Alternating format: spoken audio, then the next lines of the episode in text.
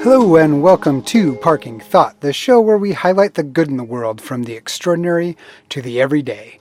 You're going to want to like and subscribe wherever you happen to find us. Curiosity, meet gratitude.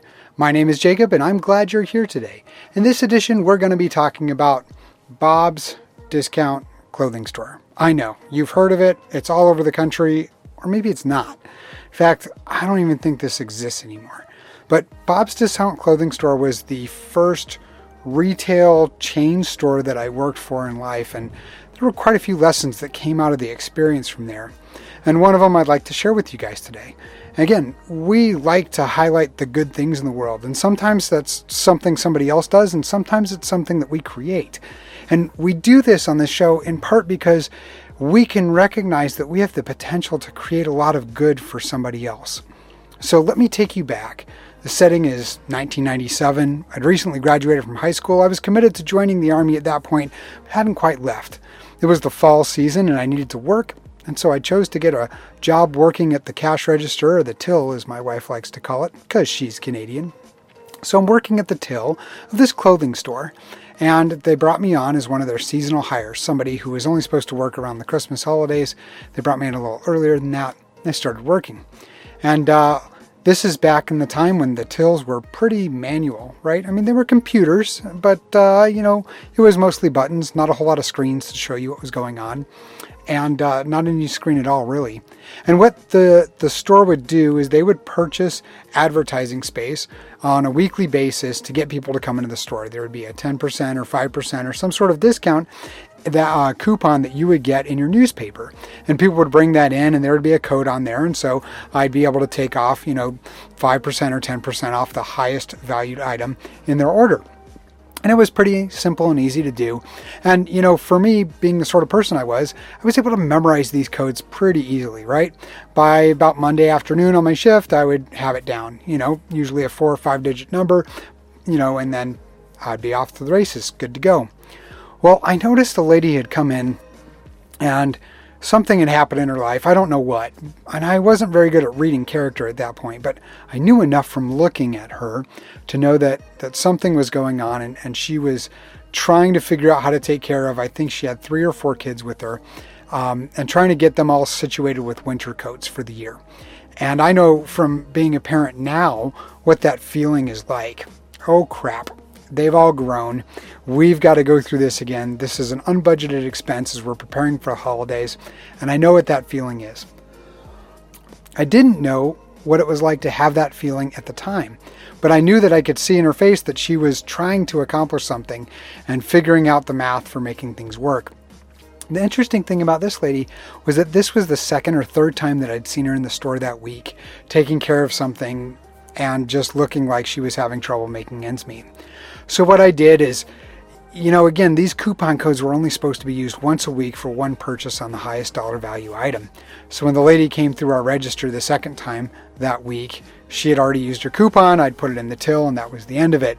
I decided to go ahead and apply the code to her highest purchased item and uh, sent her on her way. And there was a line. I didn't really see what happened, you know, after that um, too much, but I did glance over, and she was talking to customer service and to the manager that was over there. I was like, oh my goodness. And anytime that happens, I automatically think the worst. It's just, I don't know what it is. I'm programmed that way to think that the worst possible thing could happen. Great. They've talked to the manager. They found out I used the coupon code. I wasn't supposed to. I'm going to get in trouble. I really need this job because, you know, I, I've got to be able to have some sort of money coming in. You know, this is right before my parents had kicked me out of the house. And so, I, I got real nervous. The next morning, I show up for my, my shift. We open up the store. The manager pulls all of us aside. She's talking to us, and she says, All right, everybody, uh, uh, Jacob's been doing something here. I've had to call corporate. I'm like, Oh, my heart just sinks, right? Oh, my goodness. They've called corporate about what I've been doing. This has gone all the way up. What Jacob's been doing is he's been applying the code that we put in the coupon flyer to anybody's purchase that day, whether they ask for it or not. And he's been taking initiative to do that on his own. And uh, that's now our store policy. If you guys who are running the tills feel that you see a valued customer and you want to go ahead and use that discount, whether it's the second or third time, doesn't matter, uh, feel free to go ahead and do so. It encourages customers to come to the store more than once. And if they come to the store more than once, then they're likely going to go ahead and purchase, you know, something from us each time that they come in. And I just I turned around and I was just absolutely elated. It was one of the coolest things uh, ever. Is that something I'd done to take care of one family all of a sudden became the store policy, and so that whole Christmas season I was able to help make people's Christmases better by taking that five or ten percent or whatever it happened to be for that week and applying it to their purchases to say thank you for coming to the store and thank you for being a good guest and a good customer, especially when you came through my line. And so, you know, it wasn't much, right? I mean, I was I was 18, 19 at the time. I was essentially giving away somebody else's money. I'm not suggesting we can do that everywhere, but I am suggesting that we can look at the resources and the opportunities that we have to help turn somebody's day just a little bit better. And this happened to me today. I had to connect with somebody in Australia to get something done for work. And I don't I haven't been to Australia. I haven't met any of these people in person. But one of the people I was engaging took the time to make sure that they had a really, you know, happy smile on their profile photo. And the whole time I'm writing them, so I'm instant messaging this person, connecting with them in Australia. I've never met him before. I realize that I'm smiling because I'm looking at that photo and it's one of those contagious smiles that's out there. Now, we, we are not always naturally photogenic. I think practicing with selfies is a good thing, you know, but I also think that we have the ability to, to take the time to maybe take a photo that puts us in a more flattering light, to put that contagious smile on our face and let that be our profile photo. Or pick something else along these lines where you can take the extra effort to know that whoever engages it, whoever engages you that way, is going to see you smile. You know, I try, one of the things I'm learning from doing this podcast is how much your voice changes when you smile as you're speaking. And there have been episodes I've recorded where I've been nervous and try to get it rushed and done. And there's episodes where I can really take my time, take my time to breathe, and take my time to smile. And you can definitely hear the difference. I can hear the difference when I come back to those episodes and I listen to them. I smile with myself as I'm listening. And so I'm going to try to do more of that as I record more episodes. And as you guys talk on the phone and engage people, smile while you do it. Smile while you're engaging others.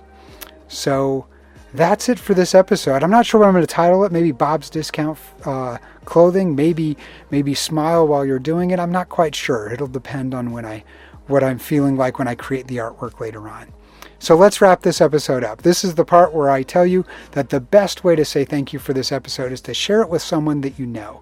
And I'll let you decide on who that person is that you want to bring into this conversation. If you're just joining us for this episode because maybe somebody shared it with you, thank you. We are so glad you could make it. And if you want to stick around for the long haul just because you're curious or because you like the content, either way is fine. But I want to remind you that this podcast can be delivered directly to your favorite device by using the subscribe links you can find in the show notes below or over at parkingthought.com. I also want to remind you that if you don't want to uh, subscribe to a podcast, we're available on the YouTube, the Spotify, Apple Podcasts, LBRY.TV, and Podbean. And so if you want to go over to YouTube and give us a thumbs up, thank you, or a comment, we'd be happy to read those there as well. I want to remind you guys, as I do every episode, that remember in a world where you can choose to be anything, why not choose to be grateful?